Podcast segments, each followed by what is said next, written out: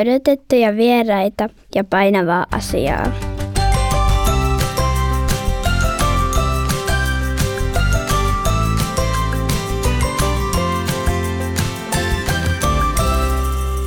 Body.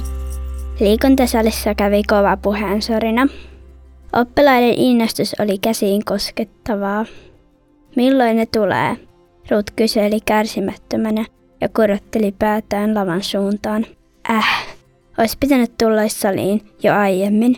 Me ei nähdä täältä yhtään mitään. Mira ja Nea on päässyt ihan etupenkkiin. Ei taatussa suostu vaihtamaan paikkoja.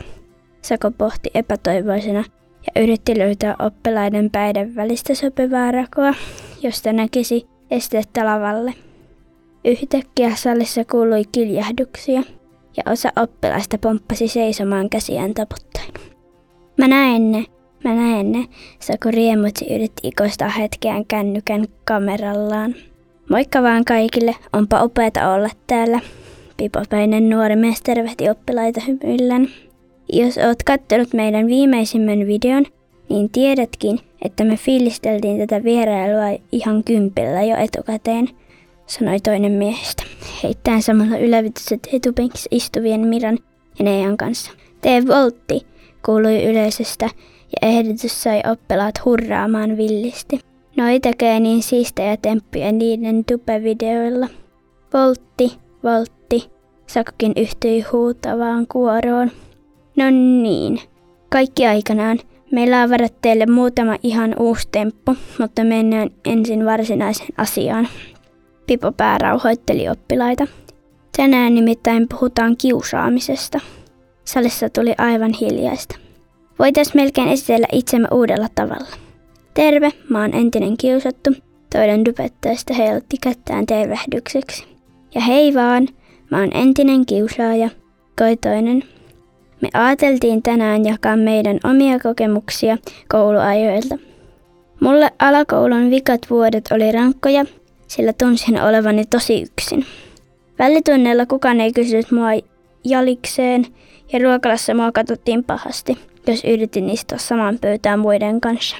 Löysin mun pulpetilta usein rypistettyjä paperilappuja, joihin oli kirjoitettu, kuinka tyhmä muiden mielestä olin. Syytän itseäni kaikesta, ja ajattelin, että on jotenkin vääränlainen ja surkea. Koulupäivät alkoi pelottaa ja näyttelin välillä sairasta, jotta sain jäädä kotiin, pipopainen mies selitti vakavana. Mä taas olin se luokan kiusaaja, jatkoi toinen dubettajista. Ajattelin silloin, että kiusaaminen saa mut näyttämään muiden silmissä siistiltä tyypiltä, jolle ei ryttyillä.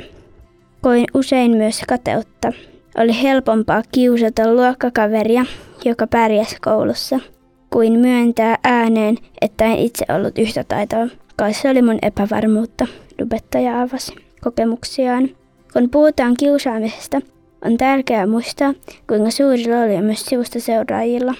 Kun mua nimiteltiin välitunnilla, kukaan ei tullut mun puolelle. Sivusta seuraajat hyväksyvät sen, että mua kiusattiin, Pipo pääselitti. Vähänkö noi on rohkeita, he puhuu kiusaamisesta ihan suoraan ja yhtään nolostelematta. Saku supatti ruutille. Onneksi Mira ja Neija meni istumaan eturiviin. Nyt niiden on pakko kuunnella. Dubettajien kertomukset saanut varmasti ymmärtämään, kuinka väärin kiusaaminen on. Ruut totesi tyytyväisenä. Kaksikko yhtyi muiden oppilaiden taputuksiin. Oli tullut temppujen aika.